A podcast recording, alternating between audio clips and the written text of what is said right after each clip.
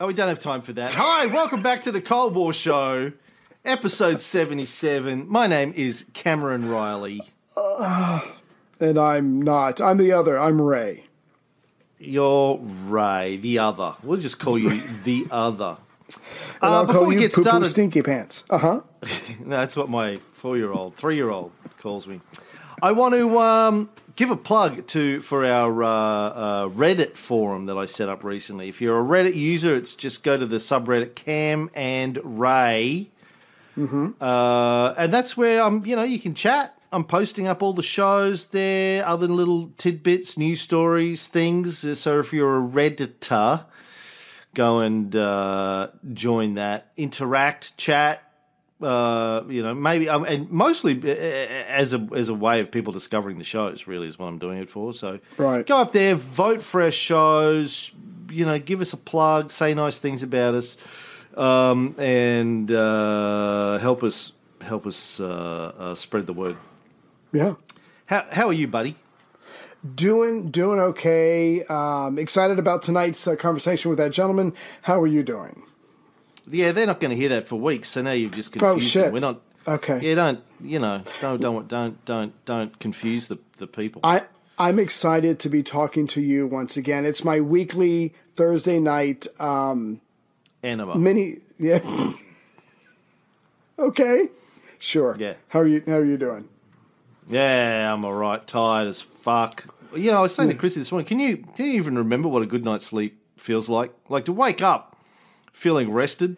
She's like, no, no, I can't. I go, no, me, me either. I do not remember what that was like. I'm sure it was great. I've got a vague memory that it was of waking up and going, fuck that, I feel good. But I don't don't remember when that was. It was many years ago. Ah, you'll get it in about five or ten years. Hmm. That's what I said five or ten years ago when my uh, other boys were this age, and uh, look where I am now.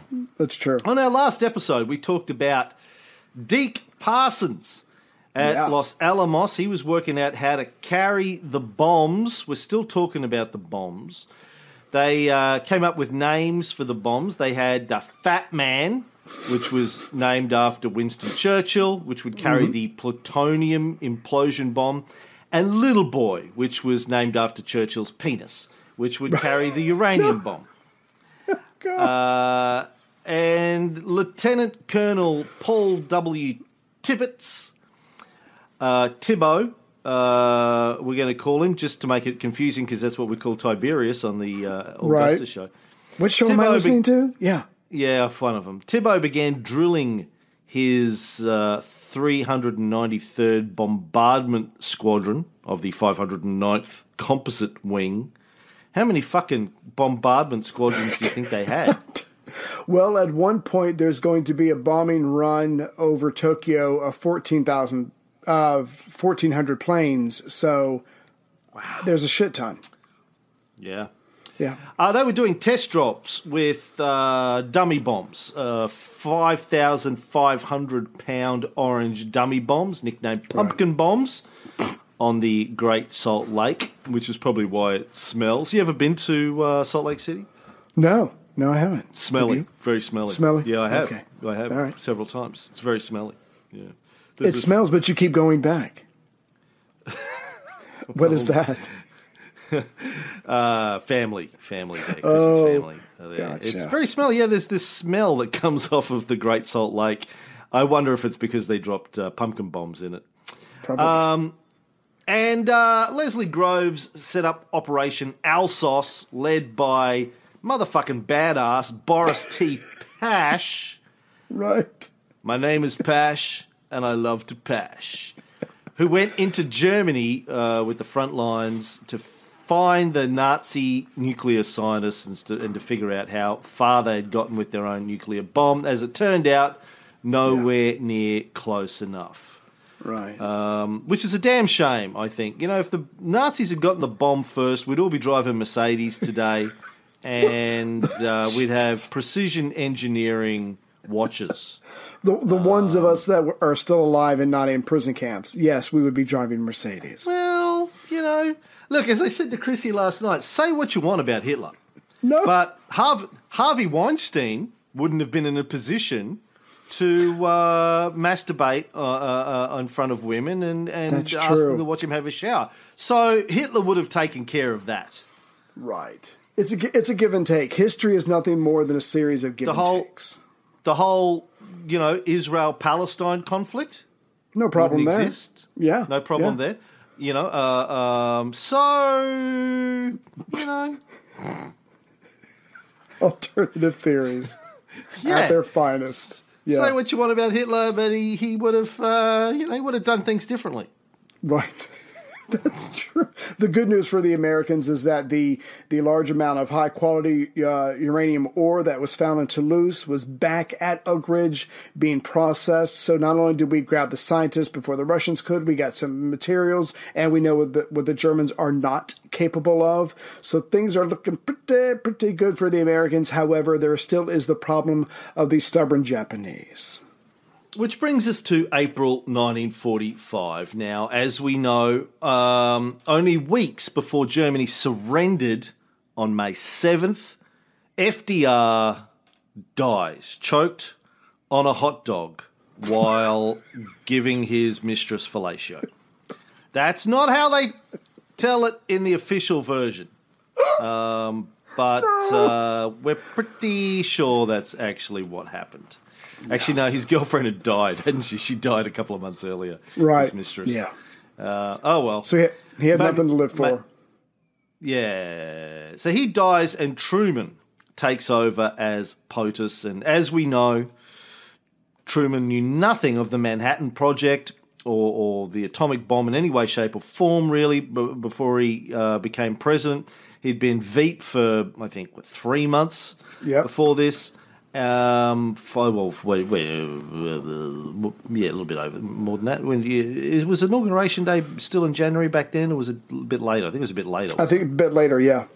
Yeah, uh, they were like, "This is too fucking cold. We're not. We're not doing that." Um, so yeah, he's been he's been he was Veep for about three months. No one no one bothered to tell him about the bomb, but he gets briefed on it immediately. Obviously, when he becomes president, I think initially by Stimson, Secretary Right. of uh, War.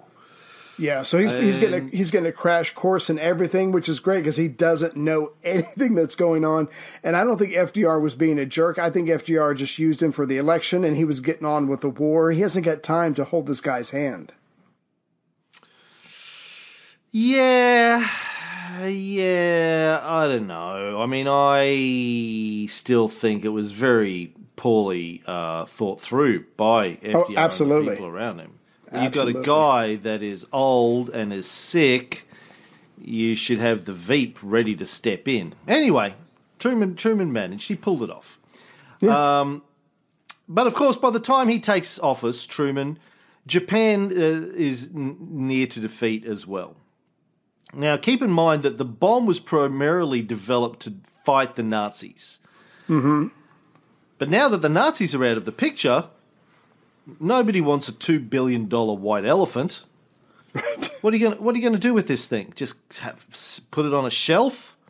You've spent all these years building this thing. Uh, you you wanna you wanna you wanna see what it can do? you want to take it out for a test drive. Yeah. Exactly. But but here- here's the thing I didn't get. So we're talking about the super bomb, this mega bomb that very few people know. But see, even at this point, not only is Japan isolated, they're cut off, they're blockaded, they're being bombed by the B 29 bombers. But even just like a single raid in Tokyo, I think uh, in March, kills almost 100,000 people. And it hurts a lot more. So the point is, it's at some point, it's like, I- don't really get what the stress is about the bomb as far as using it on Japan because obviously you can level cities. It might take you a little longer, but you've got you've got the ordinance to do it.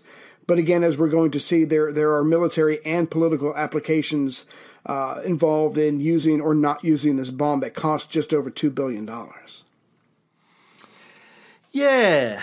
Well, as, as you mentioned, so we, we've talked about the B 29, the Super Fortress, um, on earlier episodes. And, and we talked about how it was the world's first pressurized uh, airplane, I think, and certainly the world's first pressurized bomber.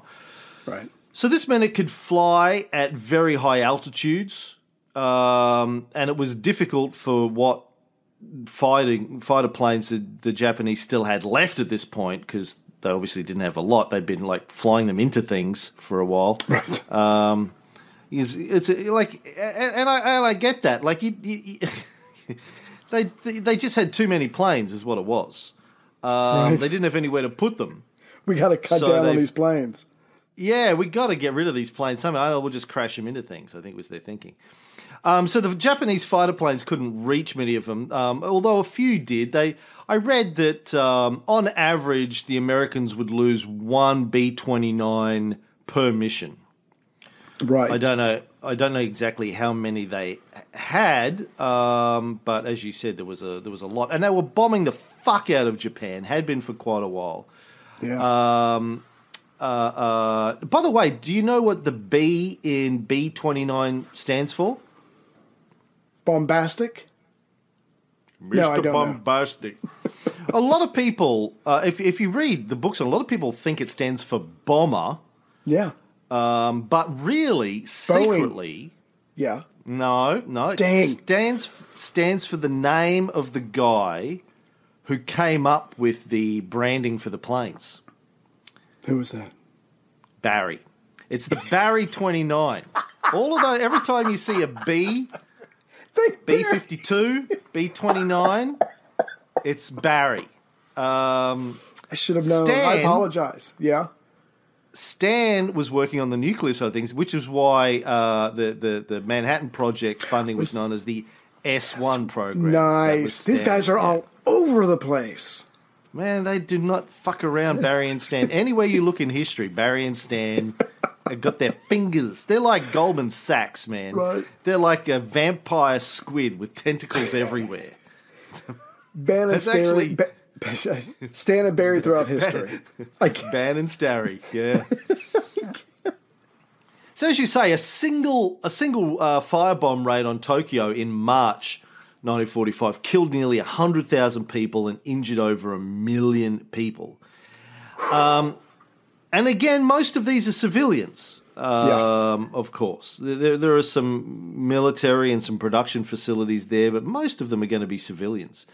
So this is in an era where the the Allies feel it is justified to go and just kill civilians en masse.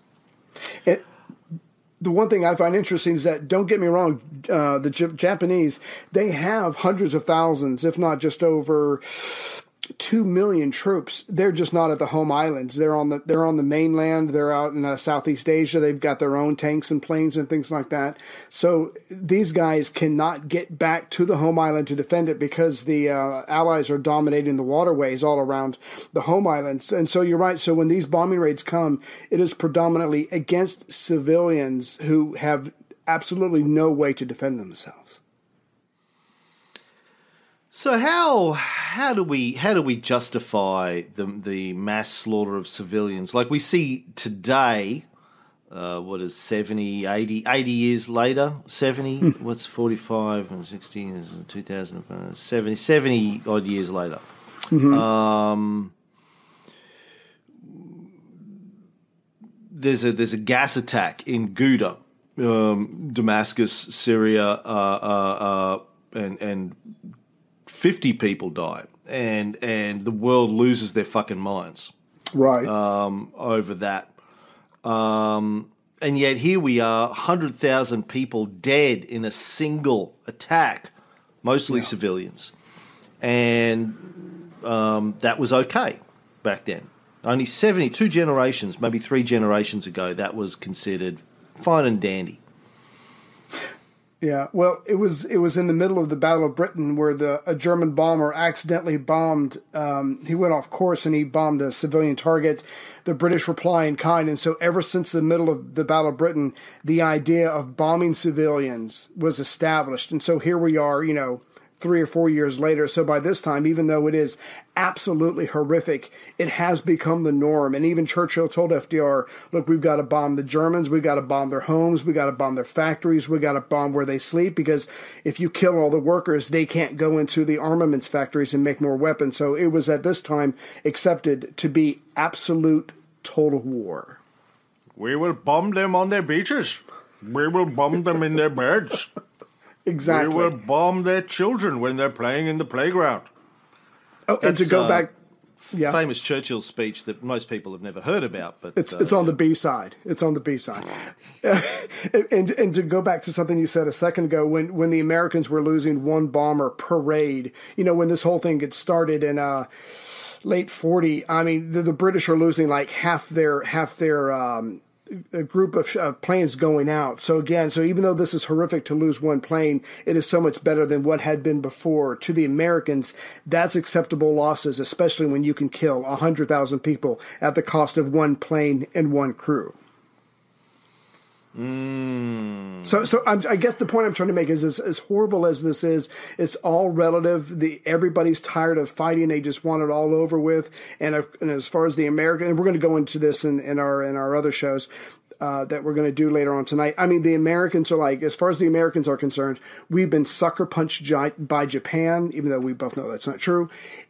It is total war. It is their fault. They get whatever they deserve. They deserve whatever they get, and we are here to wipe them out and to end this war as fast as we possibly can to bring our boys home. And also, uh, the other thing that's not true is your, your little anecdote before about the Germans bombing a civilian target first and then Britain retaliating. I think I covered this episodes ago, like maybe a year ago. The British actually uh, bombed civilian targets first, as you recall. And then, uh, Well, I'm t- yeah. No, I'm just trying to remember the one thing I I don't remember the timing, unfortunately, but I'm trying to remember what was bombed. They lost their way, but but um, I don't I don't remember the one about the British bombing civilian. I certainly believe you because Arthur, Arthur Bomber Harris was absolutely dedicated to killing as many Germans as he possibly could. Your great uncle, wasn't he? I wish I wouldn't be living here right now. I would be knighted. I would be driving a much better car, probably a uh, Mercedes. Um, my life would be different. My life would be different. Bomber Harris. Um, now, on the 13th of April, one of the um, victims, I guess, of these bombing raids in Japan was the Imperial Army Air Force Laboratory, where the Japanese research on their own atomic bomb had been Ooh. done. It got hit and destroyed. Now, that's something we haven't talked about, and it's something that I, I hadn't heard a lot about before I started doing my research uh, this week. Is that the Japanese were trying to build their own nuclear weapon? Right. Did you know that, Ray? Yeah. Uh, we, we talked about it a couple of episodes ago um, when, when we What? were mentioning. No, not. I mean, not anything in any detail. Just that everybody who, uh, when when the Germans at first discovered the neutron, everybody was jumping on board, trying. Everybody that could, the industrialized nations were trying to start their own program. I think what happened to Japan was one, they were focused on the war in China, and two, they did not have anywhere near the resources they needed because we were talking about the heavy water, we were talking about um, the plutonium uh, that came along later. Japan's um, program, as far as I know, was pretty pretty limited, even a lot more than Germany's. They did not have the material they needed, but they were trying just like everybody else. Um, so in 1934, to drill down on the Japanese nuclear project, there was a university professor uh, called uh, Hikosaka Tadayoshi um, who released his atomic physics theory. Uh, he, he pointed out in this apparently that the huge energy contained inside of the nucleus of an atom could be utilized for nuclear power generation and weapons. Now, keep in mind that this wasn't worked out in the West until 1938 Wow. when the Germans worked it out. Yeah. So a few years before that, Tadayoshi had worked this out. I tried really hard to find his papers. There's not even a Wikipedia entry on this guy. Wow. It's really hard to dig up any any stuff on him. Is you just get little mentions of him, bits and places uh, around the web. A couple of books touch on him, but it's very hard to find out much about him. But um, after that, uh, there was a leading Japanese physicist, Nishina Yoshio, who uh, wanted to really push forward this idea of using nuclear fission as a military weapon. And he was justifiably concerned that the US uh, would be trying to create their own nuclear weapon. Now, apparently, before the war, Yoshio was friendly with Einstein and Niels Bohr. And I am, yes, I am pronouncing it Einstein from now on because I was watching um, a video last night with uh, a German American physicist uh, who we'll talk about later on. And that's how he pronounced it Einstein. I was like, yeah, I fucking like that. Sounds, sounds, sounds badass. Einstein. Um, yeah, so y- Yoshio was friendly with Einstein and Niels Bohr. Obviously, during the war, uh, uh, uh, they were on opposite sides of the table.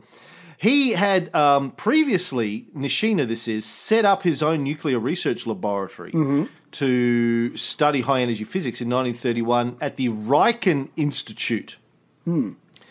Um, now, uh, if you've never heard of Riken, R I K E N, it's the Institute for Physical and Chemical Research in Japan. It had been set up in 1917. The uh, you've heard of Ricoh, R I C O H, the Japanese camera company. well, that came right. out of Riken. Oh wow. Yeah, Rico. Yeah, Rico, Rico. You say Rico. you say tomato. I say tomato. Um, that came out of Riken. Now, in 1936, uh, Nishina Yoshio had built a cyclotron, and then he built a bigger one, a 220 ton cyclotron in 1937. In 1938, he purchased an even bigger cyclotron from the University of California, Berkeley. Oh, God. No. Yeah, they were like, uh, "What do you want it for?" He goes, oh, "I'll build an atom bomb." They're like, "Sure, why not? We're all friends." As long as your check Sure. clears. Yeah. Yeah, it's all good.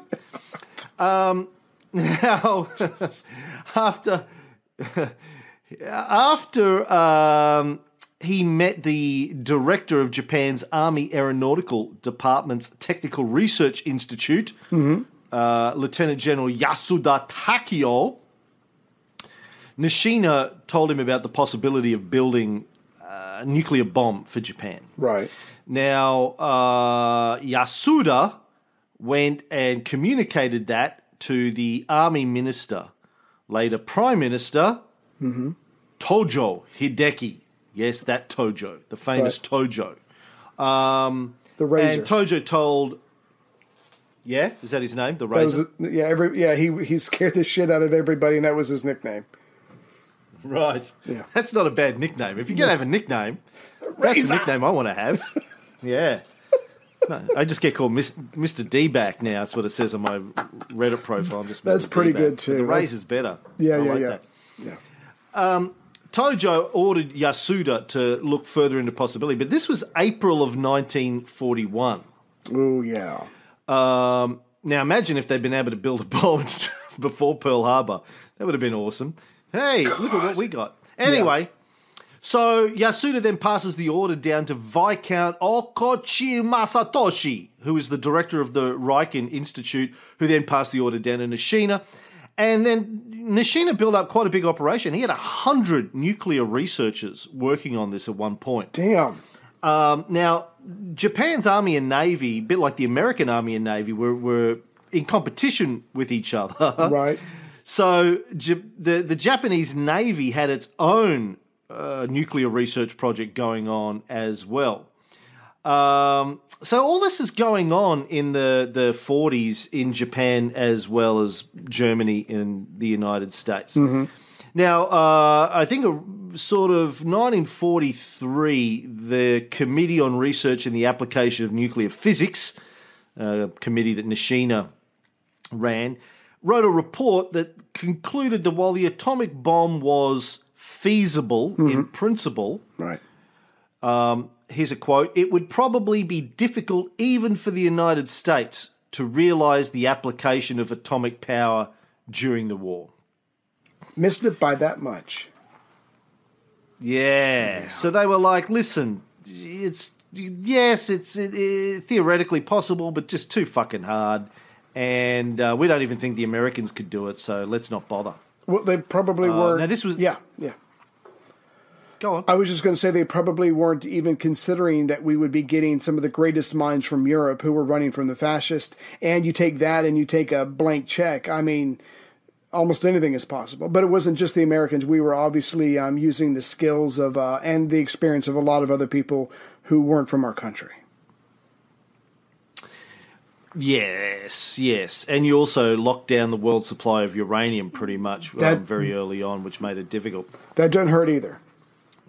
Man, I was I was telling Chrissy this story last night because yeah, she doesn't listen to the fucking show. She doesn't care. But I was I was I was I was going. You know, Leslie Groves, man. Like, you got to hand it to Groves. What he did, like it- the the how quickly he ramped up Yeah. and was running parallel um, projects to try and figure out how to refine the uranium and the plutonium, and the way he just locked down uh, the, the world supply of uranium to the best of his ability. Right. Uh, pretty fucking smart, and like didn't fuck around. This guy, like he he he was, you know, he was onto that shit, man. Like. I'm super impressed with Groves. Like it, it turns out he was a he was a cunt. Yeah, but um, massive. Yeah. you know, it, like Churchill, the right cunt for the job. really. Exactly. Um, you know. Um, now, uh, this was just the Japanese Navy, though, that decided, yeah, fuck this nuclear weapons thing. It's too hard. They they focused their attention on radar, but the army, Japanese army, still thought um, it was it was possible. So they set up the NIGO project or NIGO, N-I-G-O project at the Riken complex. They were trying to create uranium 235, sorry, separate uranium 235 into 238 using thermal diffusion. Right. It took until February 1945 for them to be able to separate um, a small amount of radioactive material. Um, now, two months later is when the Americans bombed the facility. Right. So That's heartbreaking. they were close. Yes. They were very. Well, I don't know. Is it as an American? If they'd got it first, man, you would be uh, Yeah. eating sushi with chopsticks. Oh Well- wait, you already do eat. You'd be driving. You'd all be. If they'd won, you'd all be driving Japanese car. Oh, No. okay. Wait, you're already driving that. Japanese Yeah. cars. You'd you'd be you'd be. You'd all be using Ryko camera. Oh, No, no, no, they go- got that. scratch um, Shit. Uh, how would it be different if the Japanese had won? I mean, I don't know, man. I don't know. You'd, you'd, you'd all know karate. Well, we love karate movies, kind of the same You'd, you'd be wax on, wax, wax on, wax off, man. Like uh, I'm a off instead of master. j- jerk off. Right, right. No, but but if you if you want to just for a second dabble into alternative history, um, depending on when they would have come up with this, if they would have come up with it in the late 1930s, uh, early uh, say 1940, I think they would have used it on China before they got to us. And so if they had done that, and I really think they would, I think America would have backed off of them and they would have been able to control Asia like they wanted to. So yeah, things could have changed very much. I don't know if it was um, limited resources or whatever, but to, to know about it before a lot of other people, but to not be able to get any kind of fusionable material until early 45. I mean, they just got passed by, Well, yeah. Keep keep in mind the Americans didn't get any until early 1945 as well. I mean, it took the Americans a shit ton of time to figure out how to do it. It was difficult. Yeah. Um, so I think they were running almost in parallel, but uh, then the Americans bombed their facilities. So Well, that too, but we also were using three processes. I think they might was. Um, did you know? Did you read that the Yeah. Japanese were using one? We were using all three, and we and, and money was no object. Well, they did have separate projects running, which I'll get into. Okay. But, um, so uh, one of the problems, obviously, that they also had is getting access to uranium ore. They did um, conduct searches. They were even looking in Fukushima, of all places. Um, obviously, ironic because Fukushima is where a nuclear power station went up a few years ago and it got soaked in radiation. Right. But they were also looking in territories they'd conquered. They were looking in Burma, um, Korea, China. They also tried to get some from Germany. And this is one of the great stories. So um, Germany shipped to them 1,200 pounds, 560 kilograms of unprocessed uranium oxide Right. On the German submarine U 234. The irony. they shipped uranium 235 on a submarine called U 234. By the way, do you know what the U stands for in U 234? Oh, I used um, the German word for underwater, urban. oop, I, I can't remember. Yeah, no, it's actually Barry's middle name. Uh, no, kidding. No, yeah, Unterseeboot. Unterseeboot. Undersea boat. Right. Unterseeboot. Yeah.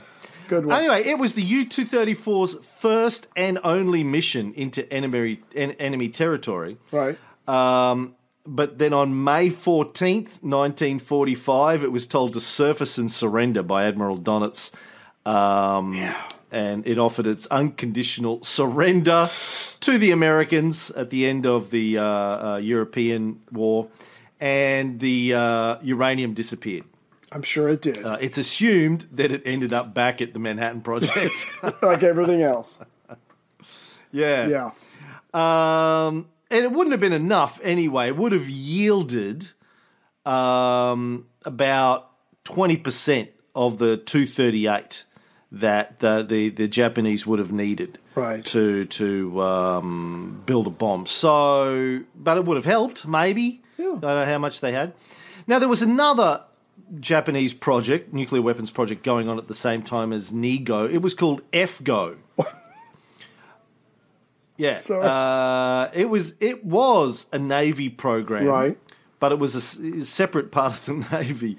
It was taking place at uh, the Imperial University in Kyoto under a guy called Arakatsu Bunsaku. You really like those names, don't Um, Oh fuck, I do, man. He was um, the number one Japanese physicist at the time. He'd studied at Cambridge under Ernest Rutherford? Wow. the guy who invented the atomic model, and uh, at Berlin under Albert Einstein.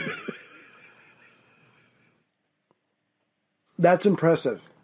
That's impressive. yeah, now by the time World War II was over for Japan, um, Arakatsu had designed and was building a massive centrifuge that would have been able to spin at 60,000 rotations per minute. Um, and so, you know, it would have been fast. By the way, ul- modern ultracentrifuges can spin at uh, a- million Gs. Um, 9,800 kilometers per second squared That's insane. which is fucking fast. Uh, but anyway, um, Arakatsu didn't manage to produce any uh, U two thirty eight before the end of the war. So um, now here's the, the the the final bit of the Japanese nuclear story, though. In 1946, a journalist for a paper called the Atlanta Constitution right. David Schnell, who had served in the army during the war, wrote an article mm-hmm. where he claimed Japan built and tested an A bomb three days before the end of the war. Huh. They called it the Genzai Bad Bakudan. Genzai Bakudan, uh, or Greatest Warrior. Now, he claimed he'd been told this by a Japanese officer, um, who was a guy who was in charge of counterintelligence uh, for the project before the fall of Japan. Right. Now, they claimed that the project was moved to Conan, the barbarian, Conan, Right. in Korea before the end of the war. Now, Conan is uh, also known as Hungnam because Conan was hung. Right. Uh, Stands to reason. Conan the Hungnam. um, it was moved to Korea because of the B 29 bombings, because they could see what was coming. So they, they, they they moved all of their research equipment out of the lab Right. um, to Korea. And then the Soviets took control of that area and captured all of the Japanese atomic scientists. But he claims that they had tested a bomb. Now, this may have been, uh, sounds like nonsense, But what we do know is that on August 29th, 1945, a B 29 called the Hogwild was shot down by the Soviets over the Hungnam region. Ooh. Now, David Schnell, this journalist, went on to become senior editor of Life magazine. Right. Um, so he wasn't a he wasn't Quack. a nobody, Yeah. uh, nobody journalist. This guy. So he claimed the Japs had built an A bomb and tested it successfully. But um, I, uh, but you know, like, again, I couldn't find any more. I read his article. I dug that up. Uh, newspapers.com read it. Right. Um, but couldn't find any more information on that. So interesting. Well, okay, a couple of responses. Um, one, if they had enough material to build a bomb and test it, they, I'm guessing it, it took them so long to get that they probably couldn't have built a second bomb. And two, I'm still having a hard time picturing them shipping anything to Korea, getting past the Allied blockade. Again, I don't know when that was, but um, that's so that's that's a, you know potentially a very scary story. But there, there it, it does it is hard to imagine all of that being true. Yeah. Yeah. But then the Soviets did shoot a B twenty nine down. Yeah. Um, and that and, and there was no major uh, diplomatic Ah, no repercussions. you know, yeah. Yeah. repercussions of that. It kind of quiet. So That's weird. who knows? Yeah. Who knows? Yeah. Meanwhile, uh, they're still bombing the fuck out of uh, Japan. Uh, another air attack on Tokyo in May killed 83,000 people, and there were similar attacks on 67 Japanese cities Yokohama, Kobe, Osaka, Toyama, Nagoya.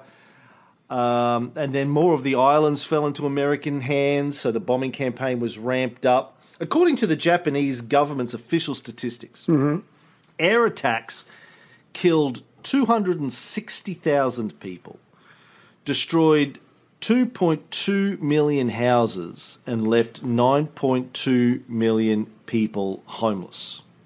Yeah, I, I just imagine at this point. I mean, th- there is no way to defend yourself from this. And like you said, these planes are flying so high, you might not even know they're they're there. So at, at this point, it's pretty much if a bomb lands near you, you'll die. If not, you won't, or at least not this day. I just imagine these people living their lives, not knowing at any second when you know just thousands of tons of bombs could land on them, or land near enough to just wipe them out, or wipe out their homes, or wipe out their families.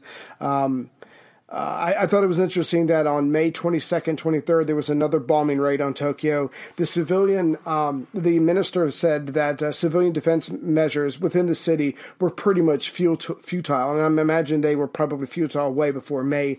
But I'm just trying to picture these people they have their pride, they have their culture, but yet whether they're going to live or die is a complete random lottery determined by whether there's a plane that you probably can't see or hear flying over you at any given moment. And the closer that the Americans get and they take more territory, the bombings actually increase. So just imagine something just less than 100 cities on a regular basis being bombed by the Americans.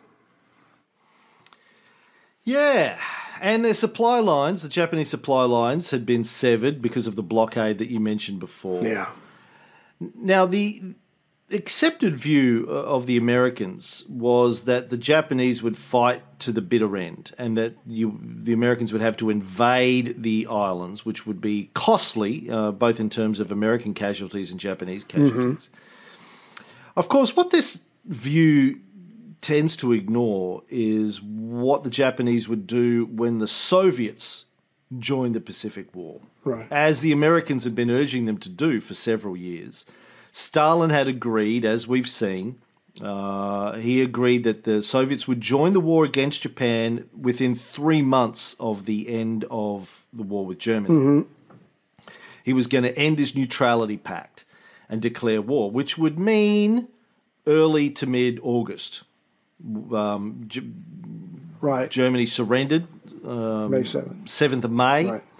So three months June, July, August. 7th of August um, would have been the due date for him to decl- declare war on Japan. Now, on August 3rd, Marshal Vasilevsky reported to Stalin that if necessary, he could attack Japan on the morning of August the 5th. So the Soviets were ready to go. Right. August 5th. But we'll talk more on that later. Now, I, I wanted to bring up, and um, and just, just to make it interesting, I can certainly take the American position on this, and so that the Americans are thinking, look, these people are not going to give up. It's a part of their culture. They're, if we if we have to invade, we're going to lose, you know, tens. Of, we'll go into the numbers later. We're going to lose tens of thousands of our own troops, not to mention hundreds of thousands of Japanese people, and we're talking civilians here. So the people in Washington are pretty much thinking, you know, we're going to have to use these bombs in order to get the Japanese to surrender. But the question is, why does the why do the men in uh, Washington think this is the this is the way it has to be? Well, one one oversimplified answer is because Tokyo Radio is telling them that. Tokyo Radio announces if by any chance the enemy believed that he could demoralize the Japanese people, he had made a big mistake. The Emperor of Japan, on the morning of March 18th, deigned to pay an unexpected personal visit to the stricken districts of the capital. All the people touched by his sympathy renew their determination to prosecute the war, and they say this is a sacred war against the diabolical Americans. Now, we all know, we can all step back and say, this is propaganda. But at the same time, it's the government in Japan trying to stir their people on to continue to resist. So part of it's propaganda, but part of it's true. What are the Americans to do if they don't want to go in? Because you said this on a couple of episodes ago. Almost every senior major uh, military uh, person involved in the war does not want to invade the home islands of Japan. Uh, you missed out when that Tokyo Radio thing. You missed out the most important line, though. From oh, what that. was that? It said, "Well, it said the emperor uh, paid a, a, a, personal visit to the capital, to Tokyo, after being bombed. Mm-hmm. This is after the bombing of the 9th and 10th of March. Right. Now, keep in mind that the, the, the emperor was a god, literally, as we've mentioned before, literally a god right. to the Japanese people. Most of them never saw him." The the first time any of them heard him speak was when um, he announced the official surrender um, of Japan. So he was literally a god, and here he is walking around the you know destruction of, of Tokyo. This is a huge. This is like Jesus fucking came back and was walking around the districts, man, to the Japanese people. But here's the key: the, the key line from the Tokyo address that you skipped. It says he went on foot exposing himself to the cold March wind. Now, he's not only a god, but he's whipping out his old fella in the cold no. just to demonstrate no. what a supernatural being he is. He's like, You think this is cold? Look at this. Look, no shrinkage. The Imperial, no shrinkage. The Imperial, John, the Imperial Johnson, no shrinkage. Uh, see? I am a god. Bow down before me. That is why the Americans were scared. They were like, if he can whip his Johnson right. in the middle of winter, we will fight on. They, they, they are indestructible. so, so I guess he's a god, but he's not an indestructible god, as in he can be killed, he can be taken off of his throne. But I don't know anything about Japanese religion, so I'm just, or whatever, so I'm not going to touch any of that. But I guess he's a particular kind of god that can be killed and of course, the Americans, um, you know, were particularly uh, um, worried about the, the the cost of of um, invading the islands because of what they'd experienced when they took Iwo Jima and Okinawa. Yeah. Um, now, I know very little about this. Um, being a, a, non-American, I haven't really studied. I haven't even seen Clint Eastwood's movies. Um, I, right. You know, but I did read up on it um, over the last week uh, a little bit, and it's fascinating. So I'm sure you, you know you know a lot about this, but uh, for me it was kind of um, really really stunning um, how well the Japanese uh, were able to fight back at Iwo Jima. Yeah. Um, who was the the head of the Japanese um, defense there? Uh, Kobayashi, I think Kobayashi uh, the the the it's, it's, a Star Trek thing. The Kobayashi. Maru. yeah, I kept thinking of this guy. Um, so for people who, like me, don't know much about it, so the island of Iwo Jima, it's sort of just south of Tokyo. from the 19th of February to the 26th of March 1945, the Americans uh, took it, and uh, they they ended up with uh, 6,821 Americans killed, 19,217 wounded out of a force of just 70,000. That's staggering. Now, 20 20,000 Japanese were also killed. Um, some by Americans and some by taking their own life, ritual suicide, rather than be captured. Right. Some lived on in this in the tunnels underneath Iwo Jima for like f- years. Mm-hmm. These guys stayed down there and kept fighting. Uh, but I love this quote from the uh, Fleet Admiral of the United States Navy, Chester Nimitz, uh, just before they landed at Iwo Jima. He said, "Well, well, this will be easy. The Japanese will surrender Iwo Jima without a fight." God. Uh, Time magazine, um, reporting on the Battle of Iwo Iwo Jima, said the ordinary, unreasoning Jap is ignorant. Perhaps he is human, but nothing indicates it. Damn. So this was uh, two views of the Japanese. Yeah. Um, well, they, and then when the Americans. I'm sorry, I didn't mean to interrupt. I was just going to say because at this point, because we've got the island surrounded, it's not like they can retreat. And as we've discussed in previous episodes, their culture and the way they view themselves, they can't allow themselves to be captured because that's worse than anything else. So yeah, you either fight until you die or you take your own life to avoid the shame for your family and for your country. And that again, that's something that the Americans quite quite can't uh, can't quite grasp, but it is freaking them out. And so, just the idea of comparing this to a much larger scale of taking the home islands is freaking out the the the, Mer- the Americans who are in the know when it comes to fighting the Japanese. well, the Japanese had also um, been preparing, I think, for like a year to defend uh, Iwo Jima because they knew that it would be, you know, part of the invasion of the home islands. Right. Um, so they had built this massive network of tunnels underneath it. They built re- really great defense. And what I learned was when the Americans first landed at Iwo Jima, uh, they'd been bombing the fuck out of it, by the way, first. The Americans had bombed the fuck out of Right. it for like six months. Um, and then when they they couldn't see anything going on there, so they landed, nothing happened. Right. So they they marched onto the beaches. Um, first of all, the beaches were made of like some sort of volcanic ash, so they couldn't walk on it very well. It was they were up to Yeah. their knees in volcanic ash. Um, so they nothing happened. There, no one shot at them. There's no firing. No no one attacked them. So they're like, oh, this is going to be easy. So they landed everybody. And after they'd landed everybody, then Kobayashi let him have it. He'd he'd dug in. He had his guns and everything. Dug in. He's like, wait and see see the wait until you see the white of their eyes, or until I give the order.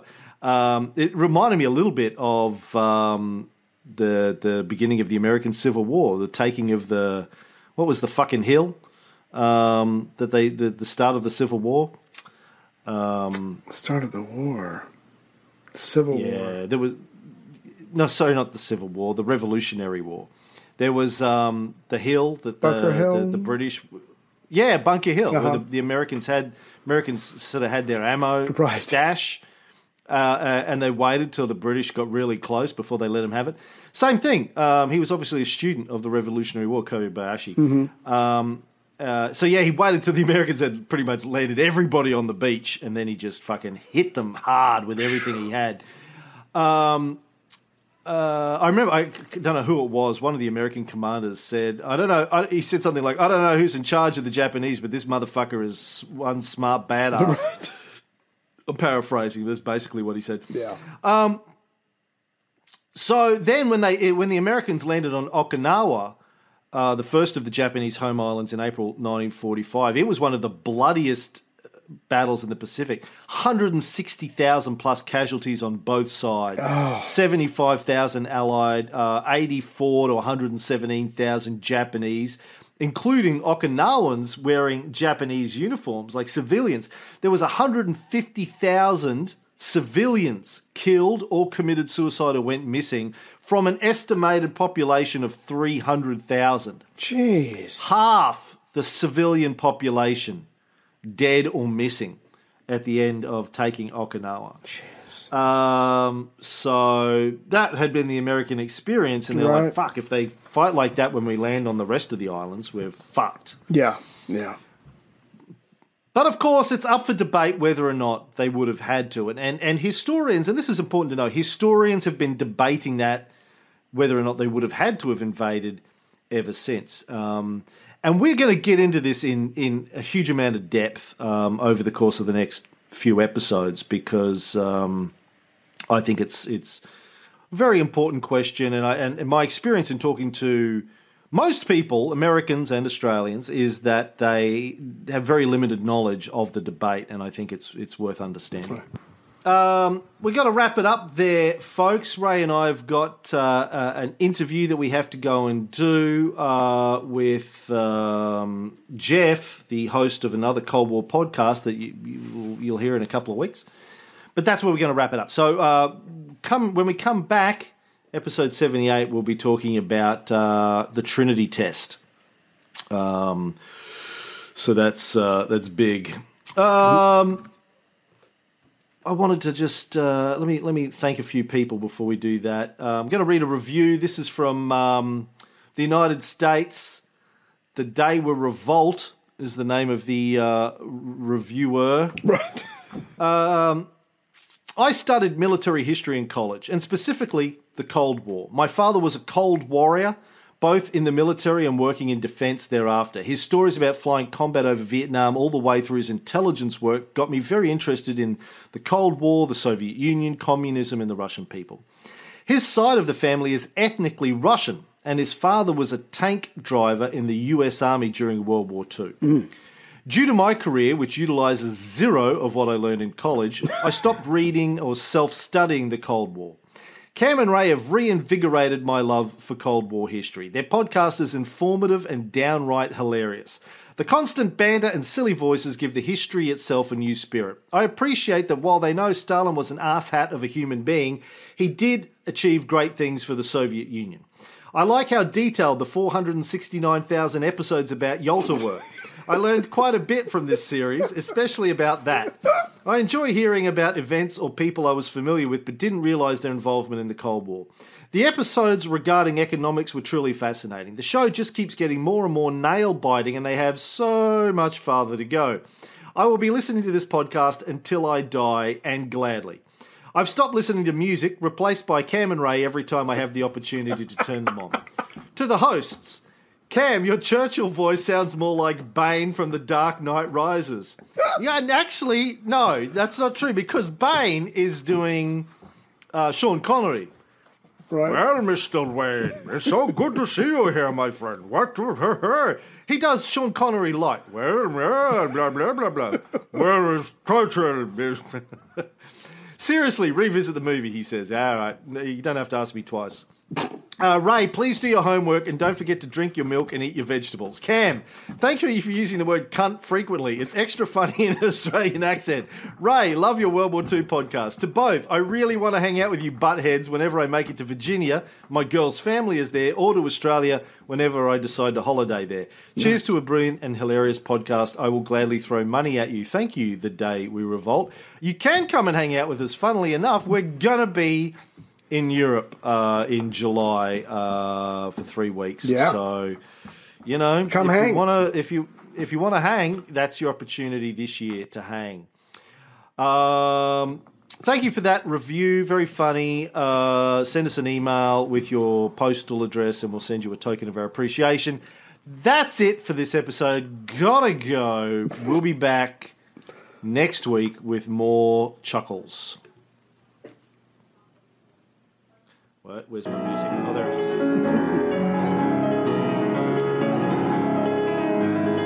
An iron curtain has descended across the continent. Don't have time.